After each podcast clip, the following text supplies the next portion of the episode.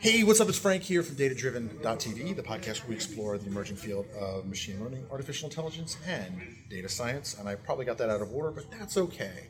Just got done with my talk, as did uh, this gentleman here, Mr. Joel Cochran. How's it going? Good, Frank. How are you? I'm doing all right. We are here at Azure uh, Data Fest Reston 2019. Fall 2019. Fall 2019. Wow. It's kind of a big deal. Enterprise Edition oh. 2.0. Enterprise Edition 2.0 oh, Service Pack 5.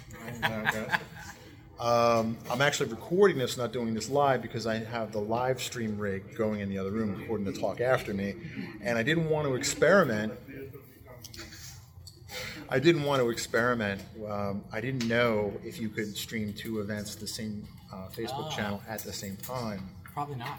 Probably not. And all the stuff when I did the search for it said, "Oh, you can stream once to multiple groups." I'm like, "No, I need the inverse of that." So rather than futz with it, plus I also had an internet connectivity problem. Figured I just do this the old school way. I like old school. I'm a big fan. Old school like the old school. That's right. So what did you talk about?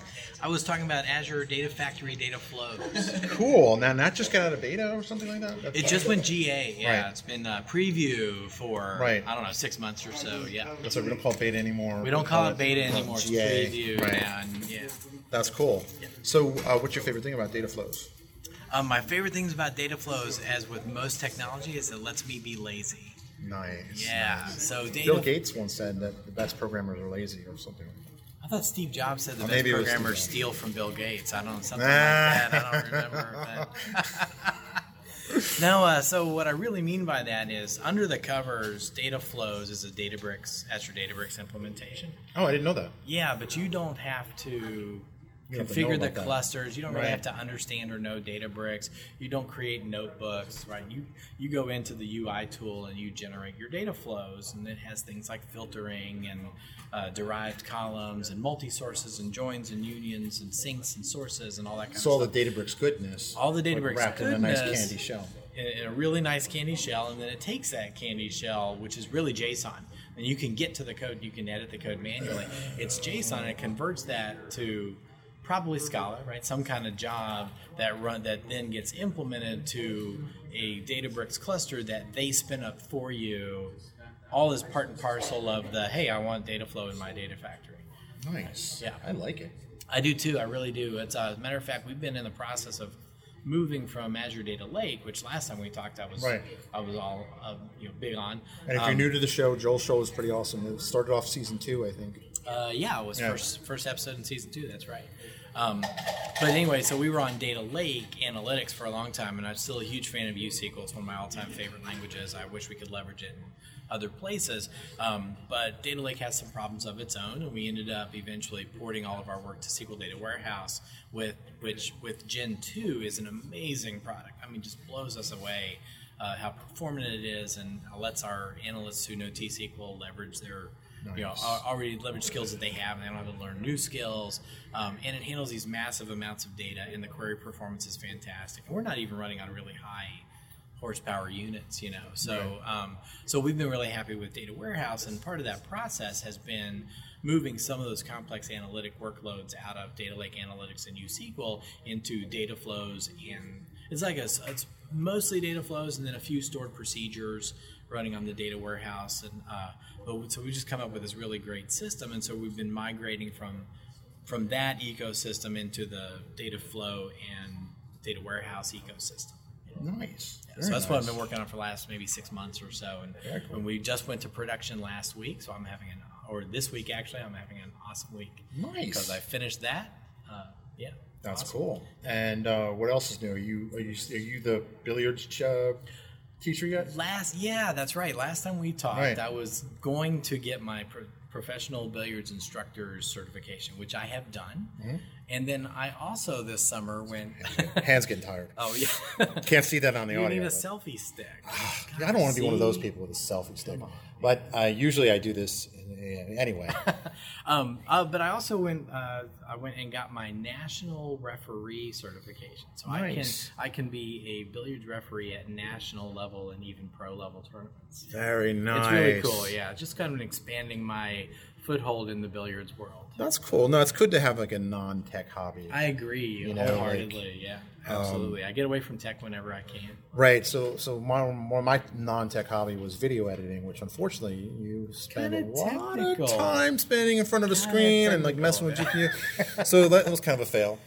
But but on the plus side, if you watch the live stream, you get to see all the cool like 3D graphics I made and stuff Oh, like well, that. that's cool. Um, but um, I, this is going to sound completely stupid, but I saw um, an off-road rally race on TV, okay. and I'm like, I want to Oh. do that. Uh oh. So it turns out there's like a, a like um like they did the racing experience. They used to have that with um I forget.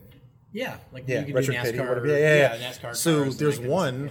There's a place. It's, I, I'm gonna totally mo- botch the URL, but it was like Dirt Mud or Dirt Fish or something mud, muddy mud skipper. I don't know. That's from Ren and Stimpy. um, guess where it is? stuff. It's gotta Thirty be minutes here. outside of Seattle. Oh, out of oh, so you. Could, So yeah, I'm we like, could- I need a work trip out there. yeah, with a couple extra days. A couple extra days. But it's cool. It looks like there's like a whole thing where they take you around a track and stuff like that. And, and, and if you want, I don't know. My wife is going to kill me. So We went to uh, Vegas this year. It was actually some of the billiards training stuff. That's Mm-hmm. Oh, where cool. it was out in Vegas. Plus the big uh, the BCA national Cool. tournament was out there. Is where we did our referee training and uh, Cool. and all that kind of stuff. And uh, in Vegas, like right down on the strip, they have a place where you can go and get the driver experience for like Yes, Ferrari that's right. and Right, Lamborghini right, right. and that kind of stuff. And I'm like, honey, and she said no. So I didn't I didn't do that I was lucky for my 40th birthday. I'm not going to say how long ago that was. last week, right? That was last week. Um, it's 10 years from now. No, um, I did the the one I did when I had it at Disney World, Nice. and I went as a passenger because I just. But it was fun. It was fun. Like going like couple. Yeah, it was it was fast. Last time I drove that fast, I was on the autobahn. I've never I've never and I was a been. bit younger and without kids, and Gotcha, you know gotcha. things were different didn't then. feel but as risky. didn't feel as risky. no, it was just like yes, yes, yes. and then like this guy in a Ferrari passed me, like I was standing still, somewhere between Berlin and uh, um, um, Hanover, and I'm like my first thought was. Wow, that guy's crazy. and then my second thought was, I want one of those. but um, no, it was fun. It was it was a lot of fun, and I was um, I don't know, just seemed like fun. Awesome, awesome. It's in, it probably doesn't revolve the screen, involve the screen, which is nice. Today it would. Today I bet I guarantee there's screens. In I'm your sure car. there is. Yeah, yeah. No, I mean, who would buy a Ferrari without a screen in it? it's like a Tesla, right? Did you It's a- see? Have you seen? I can't. I, re- I don't know if it was a Tesla demo or it might have even been a fa- fake news, right? It might have even been something completely fake. But it was a a, a car where the entire dashboard, left left to right and about 12 inches high, was a screen. It's awesome. Oh, that was a concept car. Yeah, Yeah, yeah, yeah. But I don't, we're not that think far it away was from Tesla. that. Probably I think was. it was Tesla. Yeah. Their interiors are pretty cool. Yeah. They have the dog mode. They have the Xbox thing. Um, yeah, they're, they're I really. still drive an old Cadillac. There's nothing wrong with the Cadillac. No, it's the old part. And actually, I Nice. love my old Cadillac. So. Nice. I had to get rid of my Eldorado. Uh, it's not as old as yours was, but No. it's still, you know, the grand scheme of things, an old Cadillac. Right, right. I miss my Eldor- Eldorado. They don't make cars like that anymore. No, that's for sure. they couldn't. It would be illegal. Once again, no school like the old school. Thanks, Joel. And uh, hopefully we'll have you on the show like properly. You got it. Man. All right, man. Anytime. All right, thanks.